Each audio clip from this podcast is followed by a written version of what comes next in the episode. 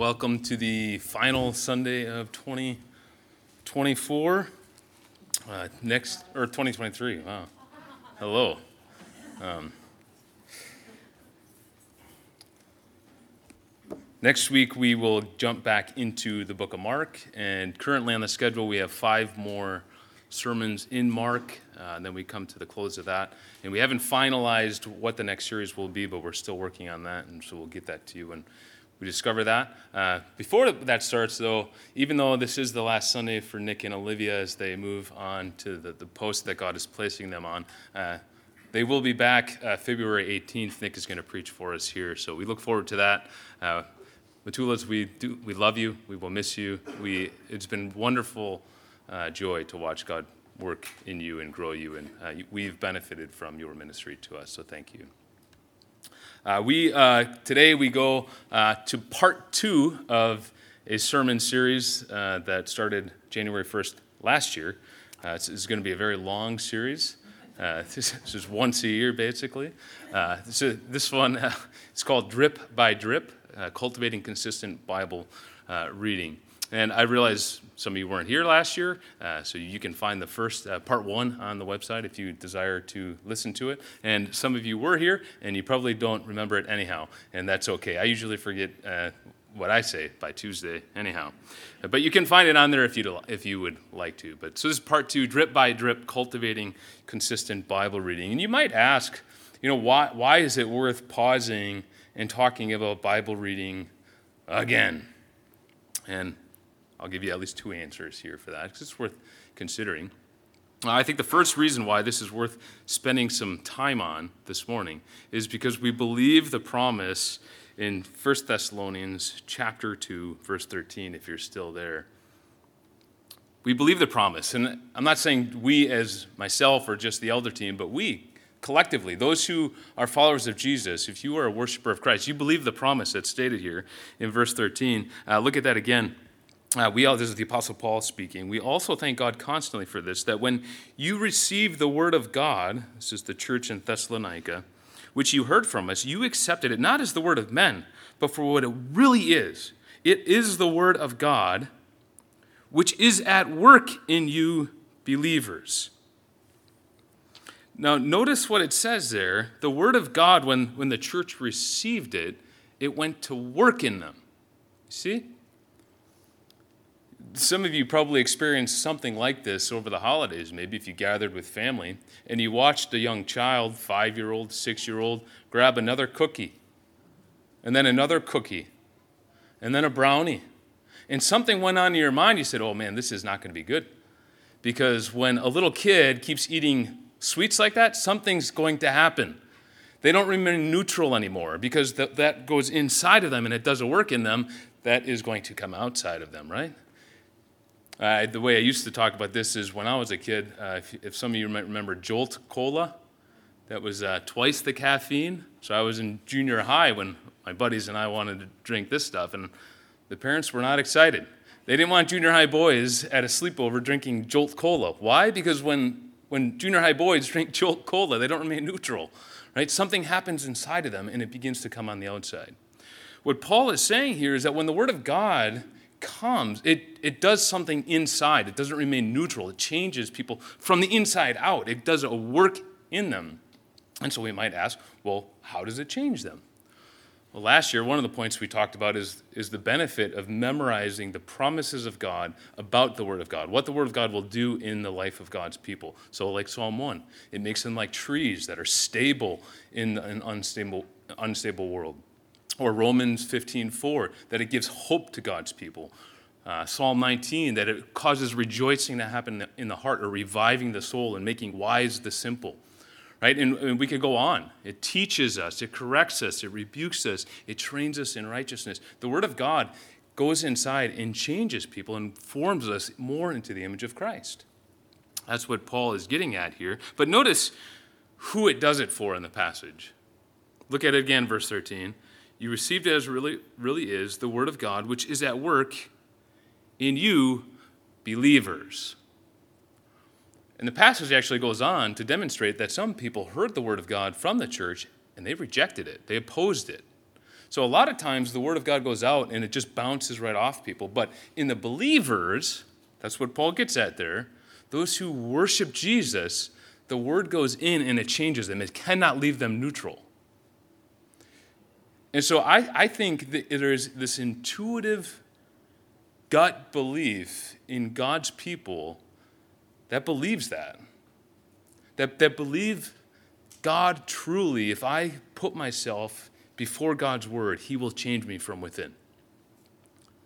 And so our task then is uh, much like a gardener places a tomato plant in the path where it's going to receive the resources it needs to grow, like the sun and the water.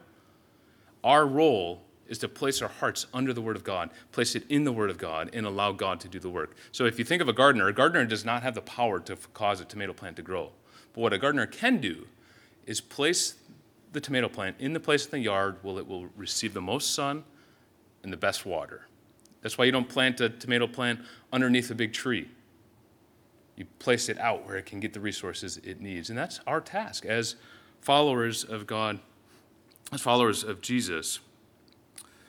So I, I believe that all of us believe that. That's the p- first point, so it's worth just considering. Uh, the second point, though, is that we struggle with this.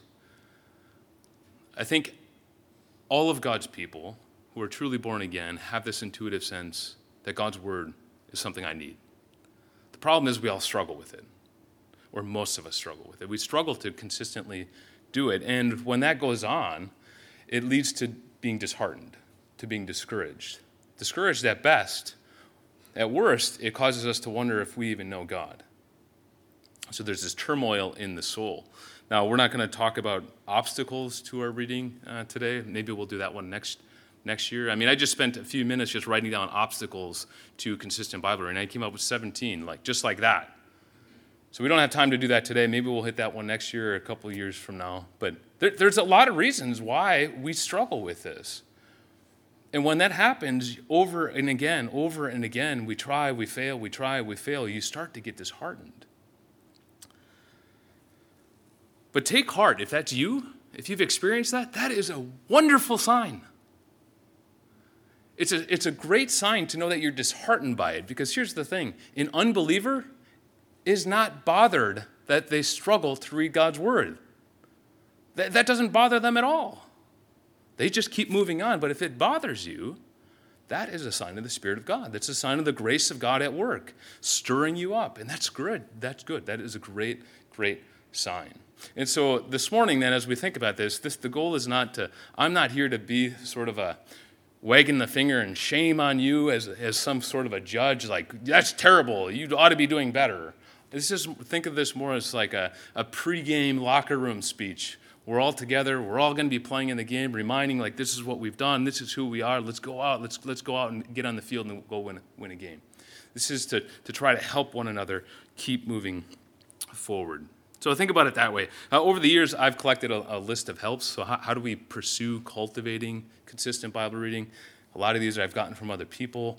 Uh, so, like I said last year, I had 42. I whittled them down to 40. So, again, this will take us several years to get through. We're, last year we did five. We're, our goal is to do six today.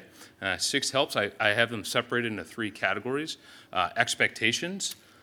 Second is mind, uh, uh, not mindset, motivations. And then third uh, are on the ground helps, like kind of practical things you can do. Uh, so first we're going to hit the expectation, one expectation. Then we'll hit four on the ground tips that you can try, and then last we'll hit one of the motivations. Yeah. All right, let's let's jump in here. Expectation. Uh, expectation, as you know, in a lot of pursuits in life, having the right expectation is crucial. If you have the wrong expectation, you might be setting yourself up for failure. And for this one, you can go back to the first passage Matt read in 1 Timothy 4. If we are going to try to cultivate consistent Bible reading, one expectation that is crucial to have is that it will require soul sweat. Soul sweat. Any sort of dream that you have that you're going to reach a time where Bible reading will just be easy and you'll always just desire it, you can let that one die. That's not going to happen this side of glory. Pursuing to cultivate a consistent life of Bible intake, that is going to require soul sweat. So if you, if you think about uh, if you were planning to, you wanted to run a marathon uh, this spring, there's certain expectations that you would have to have, otherwise you're going to give up.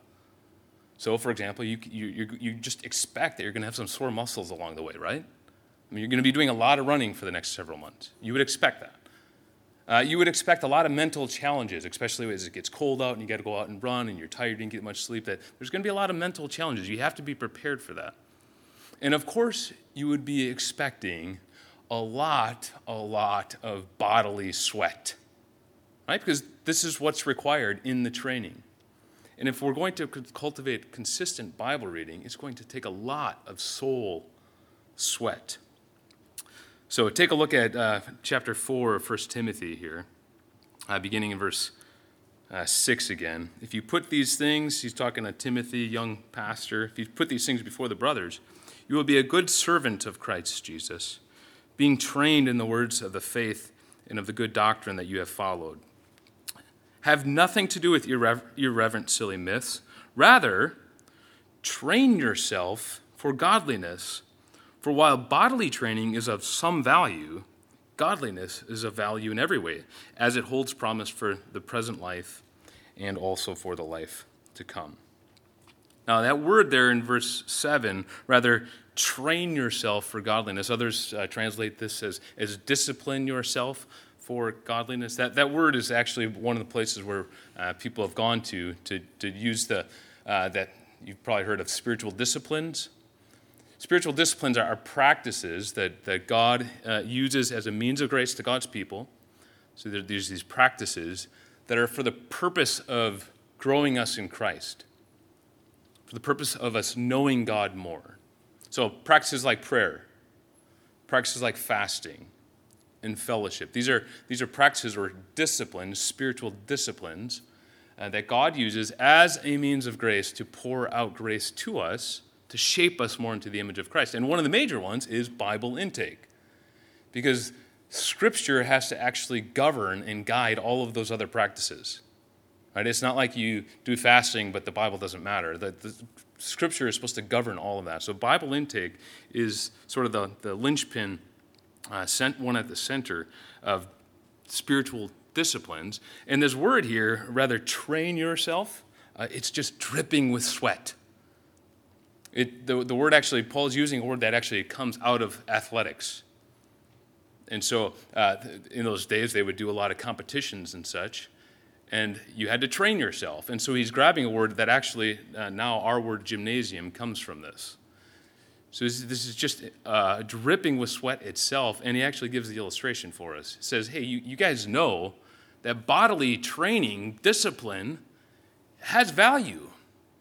But training for godliness has more value. So he's, he's, he's ranking these here a little bit, comparing them. But he's, he's saying, look, you, you know what an athlete does in order to get ready for the competition. In order to do that, they have to deny themselves a lot. They're constantly, constantly saying no to other desires that they have inside of them because they want to win the competition.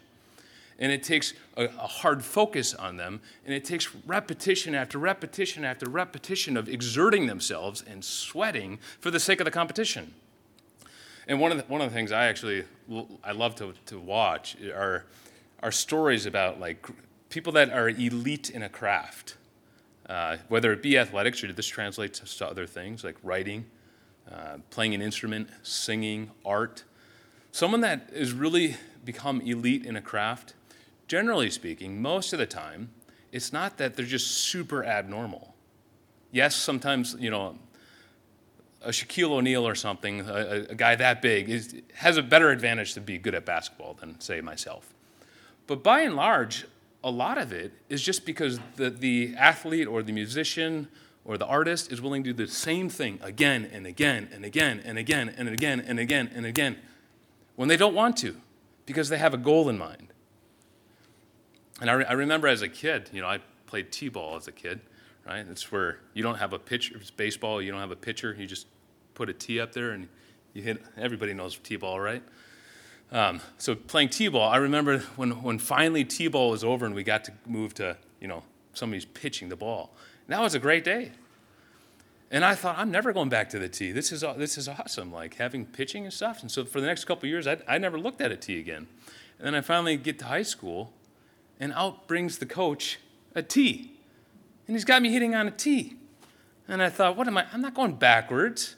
I'm moving up here, buddy. And come to find out, the more I advance, like by the time I get to college, and I, I played outfield, and that's all I did for most practices, is just hit off the tee again and again, and same thing, same swing.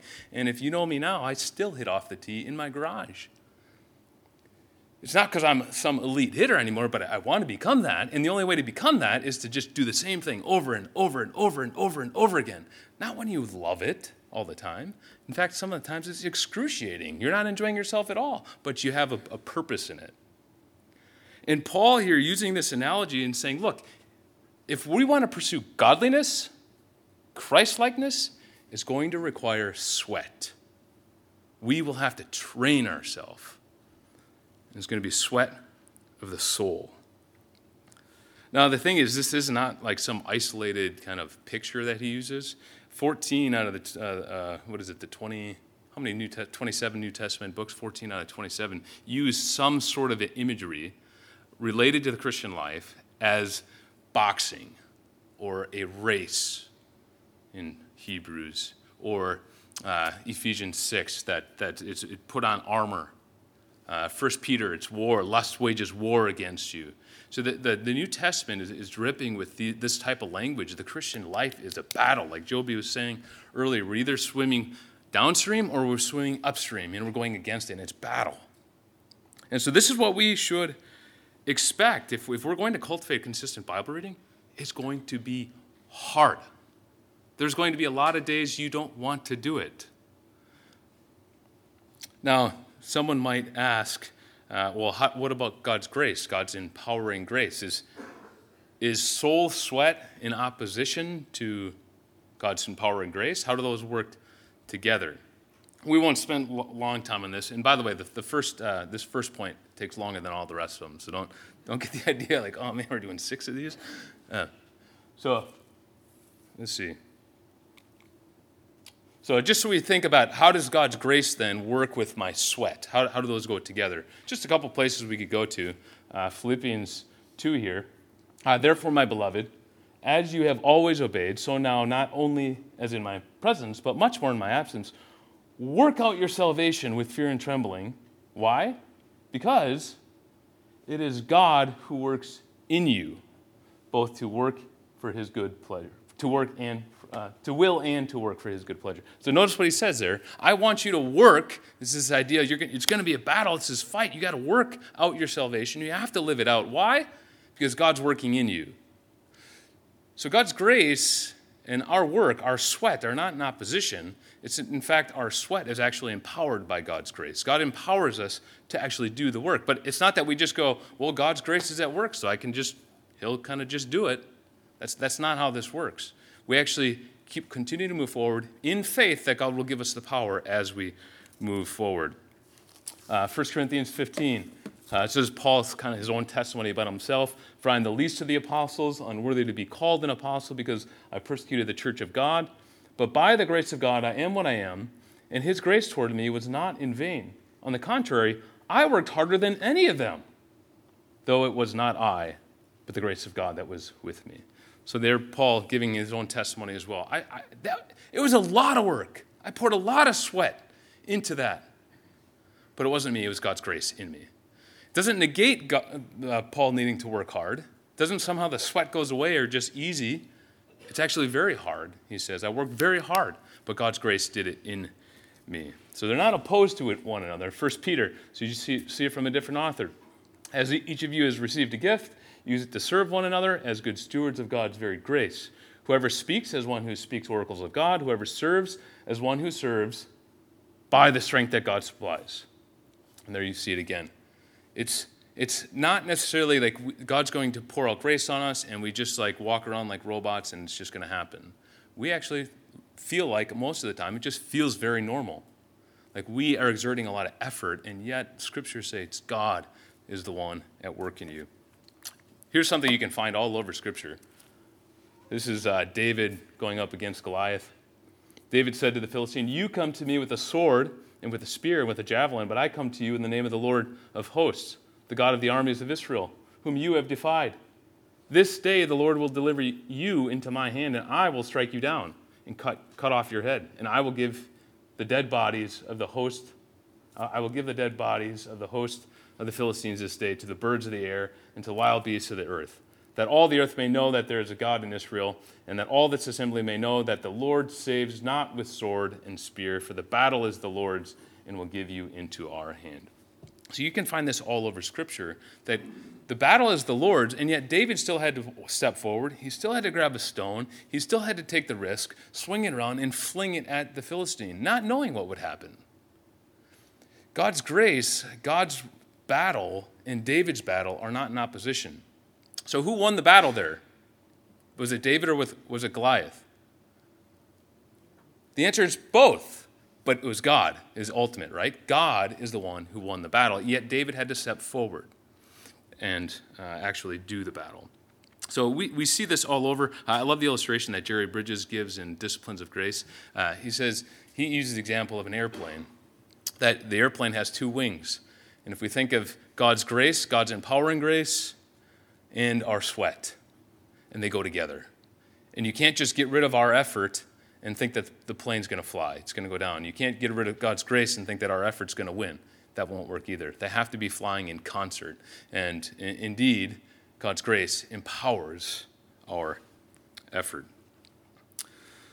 So, why, why is this important? To know that our, our soul must sweat. Well, if you assume it's going to be easy, you're going to be very discouraged within a week. On the other side, if it never feels like battle, if it never feels like sweat, that, that actually might be a cause for concern sometimes. Because perhaps we're going downstream. There actually should feel some sort of a battle.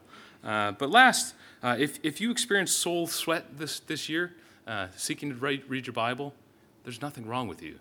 You're not doing something wrong.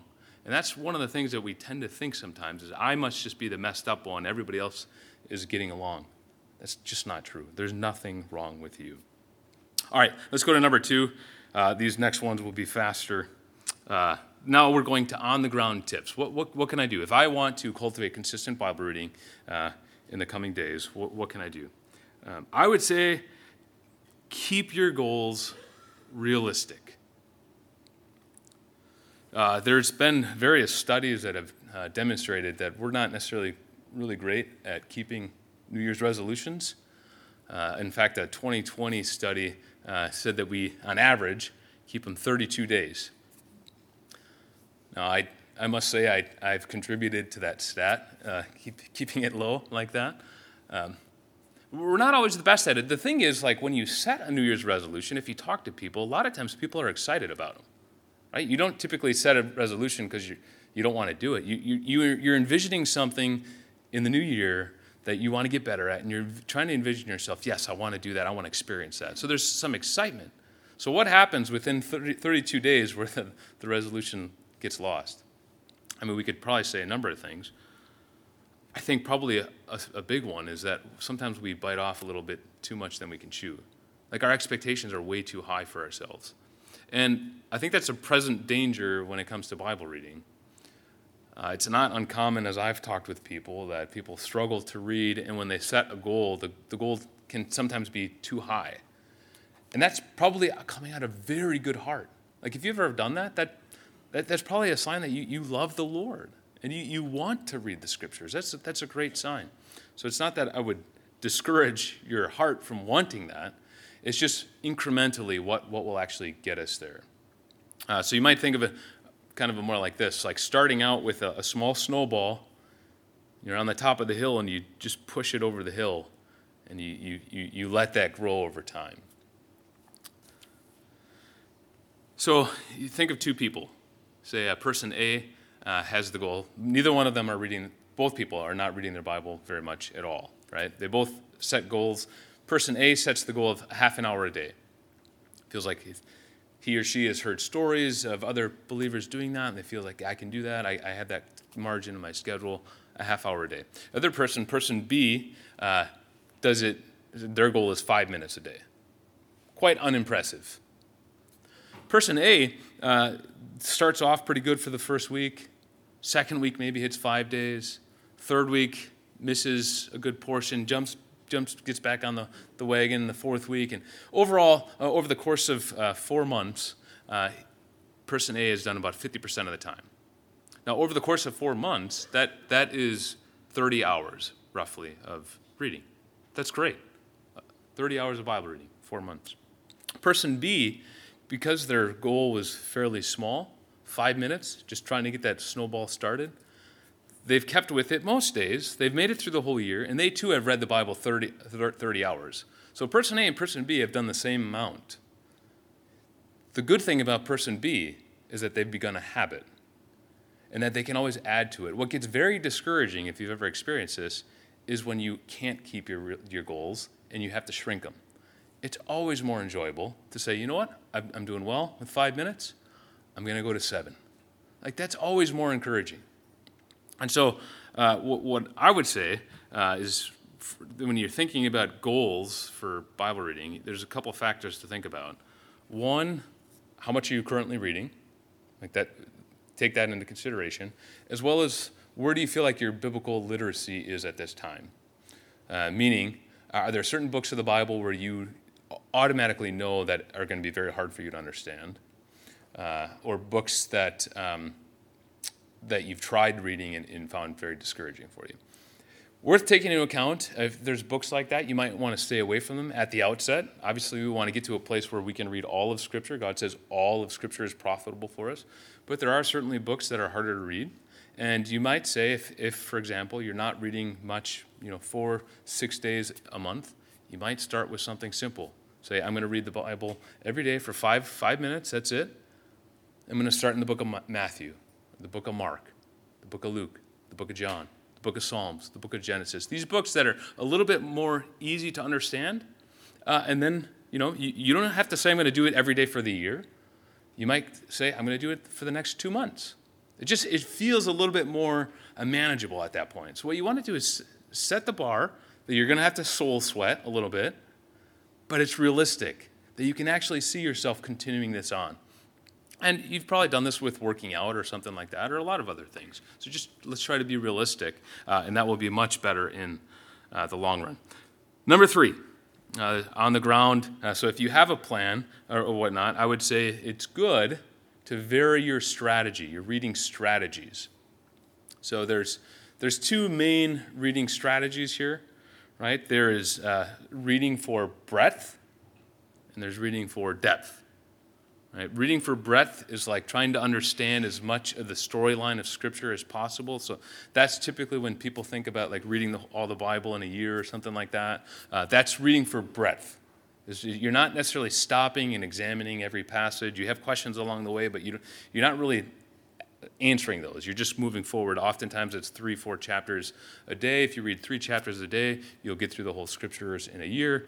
Uh, oftentimes people do a four in the most popular plan because uh, you'll do the New Testament twice. When you're doing that, you're typically just reading through, you're not stopping. That's reading for breadth. For depth, that, that's when people read maybe a chapter a day or a half a chapter a day. You're just reading what's called a pericope, a thought one thought from the author, it might be a paragraph or two paragraphs, and you're really, you're really trying to dive in, slowly meditate, marinate on the passage. That's reading for depth.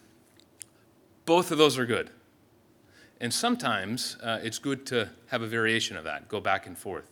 So you might do this one method for three months, another method for the next three months, or something like that, or do it for a year and switch for a year. Uh, this is not a command. This is, think of this as permission uh, for, for whatever reason, sometimes we get locked into thinking that, well, a good, a good Bible reading plan has to look like this. And there just isn't one. If you're willing to get into the scriptures, there's a ton of ways to get into it. And I'm not going to tell you what plan you have to have. All of them are good. I have a list of 17 plans, I think it is. There's a website that you can create your own plan and just find one that works for you. But be willing to, to uh, move your strategies around. Uh, this can be good because the breadth can actually help us understand the depth reading, and the depth reading will help us understand the breadth reading, as well as for some of us, change keeps us engaged. All right, see, I told you we're moving along fast here now. Uh, number four uh, is to utilize ex- external resources that are helpful for you. So, a couple key words here, uh, or external resources, meaning not just the Bible itself, but books outside of the Bible that are helping you understand the Bible. The key here, though, is that are helpful, they're not distracting for you, but for you. Some of these resources are going to be helpful for one person that are not helpful for the next person. So, what part of this, what you have to do is figure out yourself what is actually going to help you have a meaningful time in the scriptures by yourself or with someone else that's not going to be distracting it's going to help promote consistency for you. So, uh, let me talk about external resources a little bit. There's two basic categories that you can think about them. On one category are external resources that are used as a part of what you would call devotional reading. Devotional meaning reading means like private reading, private communing with God in the scriptures. Uh, there's certain resources that are used as part of that. So, for example, uh, a commentary would be a resource that some people use while they're reading the scriptures. Right? A commentary is where an author uh, walks through the passage. They're giving details. They're giving answering questions. Sometimes that's line for line. Sometimes that's more thought for thought or chapter by chapter, depending on what commentary you have. Uh, but people will use commentaries as they read. Uh, other th- resource would be a devotional. That would be uh, something like uh, there's Today in the Word by Moody, uh, Spurgeon Charles Spurgeon has a very famous one, Morning and Evening. Uh, this would be a resource that an author has written about a passage of Scripture, and people will then read the devotional that's pointing them to a passage of Scripture. And they're giving thoughts on uh, the passage. That's a, a devotional. Uh, we also have study Bibles. Uh, that's somewhat like a commentary, but it's going to be much more bare bones. So it's going to have the passage of scripture on the top, typically the study notes on the bottom, and they're referencing certain questions that might a reader might have in the text. Uh, this you got the ESV Study Bible, a ton of uh, study Bibles out there, and then you have what's actually like Bible study books. So a Bible study on the book of Ephesians, a Bible study on a topic like friends or faithfulness or something like that. And it's just, it's gathering uh, material to walk you through a specific topic or a specific book. The other type then are resources that people use apart from their reading that are helping their reading in general. So, like overview books of the Bible, God's Big Picture would be one. Uh, or overviews of a book of the Bible, like the Bible Project, uh, we'll walk through the book of Galatians for you and give you the themes. Uh, or there's how to read the Bible books. There's a lot of resources out there, and I would say most of them are super, super helpful. But the key is what's helpful for you. So, what is actually going to promote you to be more consistent in Bible reading? Don't be always looking to someone next to you, because what helps them might not help you. So I can give you my own opinion on some of the resources if you want. That's not really the goal. Uh, I do have opinions on some of them, uh, but whatever's helpful for someone to get into the scriptures, I'm going to applaud. But certain resources are going to be helpful for you that aren't helpful for me, and helpful for me, not helpful for you. For example, uh, my wife, Danica, she reads, uh, I guess I didn't ask her to share this, but uh, she uses the, the ESV Study Bible. And it's a great resource. I think the ESV Study Bible is uh, from the ones I've looked at, is perhaps the best one I've seen. I think they do a wonderful, wonderful job in the ESV Study Bible. She likes to read with that. I cannot read with a study Bible when I'm doing devotional reading. I just cannot do it. It's way too distracting for me because all I want to do is get down to the notes. And for me, in those moments, it's just not helpful. I end up getting distracted. I'm asking, I'm going down bunny trails that I'm not necessarily like looking to go down. Now, if I'm studying for a sermon or something like that, yes, I want to chase down every question that pops in my head, and I want to hear other voices what they're saying. When I'm reading more devotionally, I'm not always looking to do that. And so for me, I have to get rid of distractions. Other people don't need that, and you can be more disciplined, where she, she only looks down at the bottom when she feels like she needs help or has a question. I can't do that. So you have to learn yourself what is actually going to be helpful for you to remain faithful and consistent Bible reading. All right. Number five, uh, set yourself up for success. So there's certain things you can do that are going to actually help promote you to take another step. So, uh, for example, early on in our marriage, one of the things we discovered when we like we, we've discovered our own mental health and body that we need to be uh, exercising regularly. Otherwise, we both kind of go crazy, which you've probably seen. But so we uh, make sure that we have to exercise, go to the gym. And one of the things we realized early in our marriage is that if you were to ask me the night before if I'm going to the gym the next day, and I said, I probably am, I'm not going. If I said, as, lo- as long as I have time, I'm going to get there, there's a high probability I'm not going. If my answer is not clear, like, yes, I'm going, I'm going to find 100 reasons not to go. Why? Because it's sweat, it's soul sweat or body sweat. And the same thing for, for Bible reading. So, one of the things that we discovered then, uh, one of the things that Danica would do uh, if she was going early in the morning was actually pack her bag for the gym the night before, set it all there right by the door in this ready to go spot, having all the gym clothes ready, so that it's the night before she's already getting her mind prepared for it, and it's right there. So, she's already done a lot of the work, so that when she gets up, boom, she goes for it. And so you can do the very same thing with Bible reading. These are just little things that what's going to actually help me when the question starts popping in my head, ah, do I really have time to read the Bible? I've already kind of moved my heart in that direction. So, for example, one of the things that we've done is we, we typically read in the same spot at the kitchen table every morning, or most mornings, right, that we're together. And we, not every day, but sometimes it's like I, my, Bible, my Bible is kept right here on the table. I don't have to move it that far, but I might put it right where I'm going to sit. It's just something simple mentally. I'm just preparing myself. When I wake up, that's what I'm doing. Uh, no, it doesn't have to be in the morning, and that's not, that's not the point. Uh, but preparing yourself that way. So you're putting your Bible out uh, if, if you can. That could be one help. Or if you like to read, say, uh, with a blanket on, you have a favorite blanket, or you have certain pens or something like that, get those out, get them ready, and even the thought process can be helpful. Another thing you can do, uh, you know, hours before uh, find a way to think about what passage you're going to be reading. So if you're going through some sort of a plan, if you read in the morning, uh, you can do this while you're getting ready for bed or as you're getting the kids down for bed or something. Just thinking to yourself, okay, what passage am I reading tomorrow?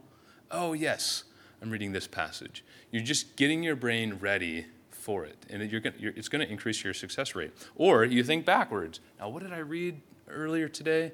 Oh, yes, I read this. You, again, you're just getting your mind going in that direction. Another thing you can do is, is try to complete surrounding tasks early on. So, again, if you're doing, I'm just using morning for the example. If in the morning you are reading and yet you also have to make your lunch and you have to do certain things for work or for the kids, uh, you got to make the kids lunch or whatever, perhaps you can do some of those tasks the night before so that Bible reading doesn't get crowded out. And once again, as you're doing that, be praying, asking the Lord, God, uh, help me to open up your word tomorrow. So, a lot of this is just preparing yourself. What you're trying to do is set yourself up for success uh, of what you want to do. Again, we know this in a lot of areas of life. We can transfer it right over to Bible reading. All right, last one. Uh, let's motivation. We'll close with this. Uh, and this is an important one. We want to work at learning how to persuade our hearts by grace rather than legalism persuading our heart with grace rather than legalism. So there's two very contrasting ways of how to approach Bible reading and how to prepare your heart. Uh, the same activity, reading the Bible, very different heart posture, and very different results. So legalism, uh, legalism is anything we look to, uh, some sort of performance uh, some, some sort of activity that we do that somehow not only gets God to like us or accept us, but keeps that. It keeps God's favor. Right? So, so someone approaching Bible reading uh, will, uh, with a legalistic motivation will actually, they probably won't say it out loud if you truly know the Lord. You wouldn't say it out loud, but internally, there's this feeling that your performance in Bible reading or the lack thereof determines whether or not God likes you today or if God wants to be with you today or near you today.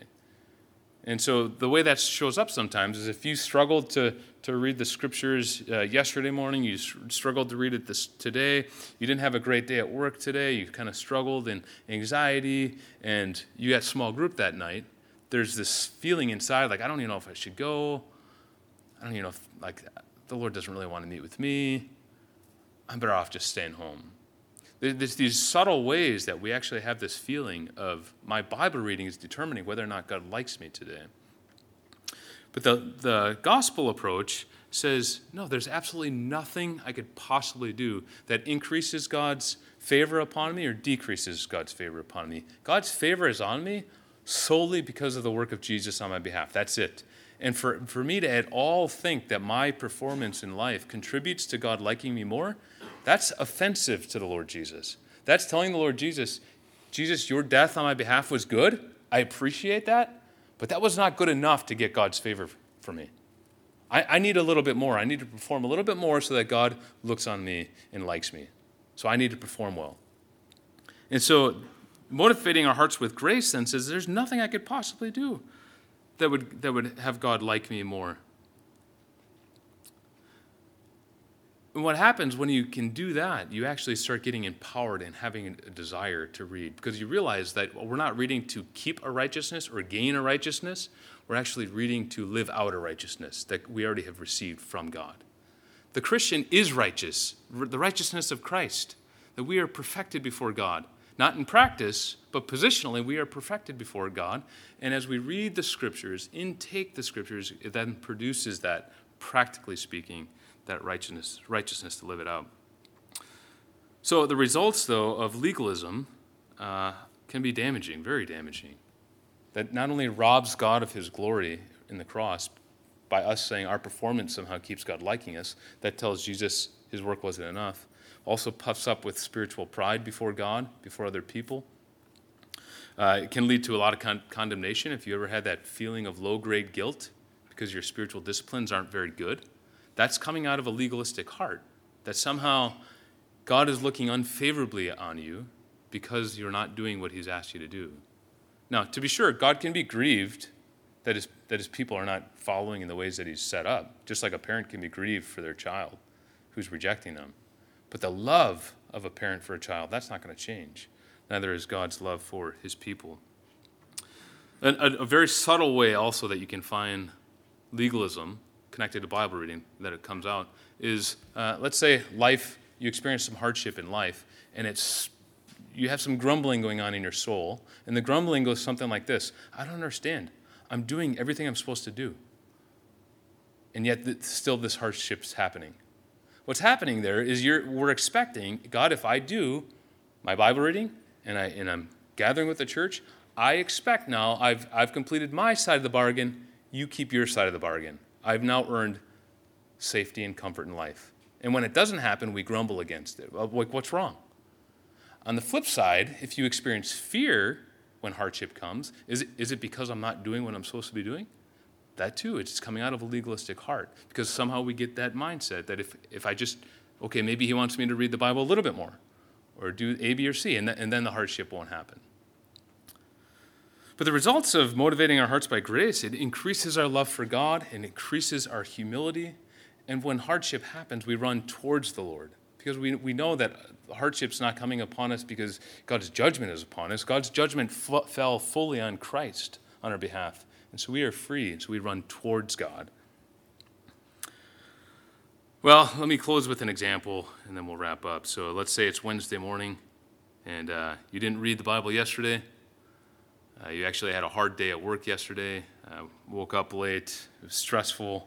You kept saying you were going to read the Bible when you got home, but you didn't. Went to bed. Woke up late again this morning. And you kind of feel like you should read, but you really don't feel like reading. On top to top that off, you're reading the book of Isaiah, and you're kind of in the middle of it, and you don't, really don't know what Isaiah is talking about at this point. And you think, what should I do? Well, the legalist, he's going to really put his put the, the, the gavel down and say, You better read. You got small group tonight. You don't read, you're going to have nothing to take to them. You better read, otherwise, God's not going to want to meet with you. He's not going to want to hear from you. That'll be two days in a row. You, you better read. Now, by the way, just so you know, you don't know what's happening in Isaiah. What does that say about you? You probably don't even know the Lord. Who are you? You better read. That's damaging. That's frustrating. And that is very hard. I've experienced that. I'm guessing many of you have as well. But if we can talk to ourselves with grace, it goes something, I mean, there's a lot of ways you can do this. It goes something more like this How merciful of a God do I worship? That even despite my failures, my, my weaknesses, even despite that, He loves me with an adoring, unstoppable, unending love. What kind of God is this that would pour such favor upon me like that? And what grace that whether I read my Bible today or not, He's still going to love me at the end of the day, and He'll still want to hear me because He's a loving Father. And Lord, I have no clue what's going on in Isaiah right now. And frankly, I don't even think I'm going to get anything out of this as I read it today. But I do trust that you have said that if I put my heart before your word, that you will grow me like a tree. I don't see how that's going to happen today, but I trust you, and I trust that one more drip on my soul will be a good effect. And so I'm going to read. I ask that you would do something. I'm not expecting it to be right now, but I trust over the long haul you will grow me like a tree planted by streams of water. So help me, God. And then you read. To me, that is going to be a lot more empowering and encouraging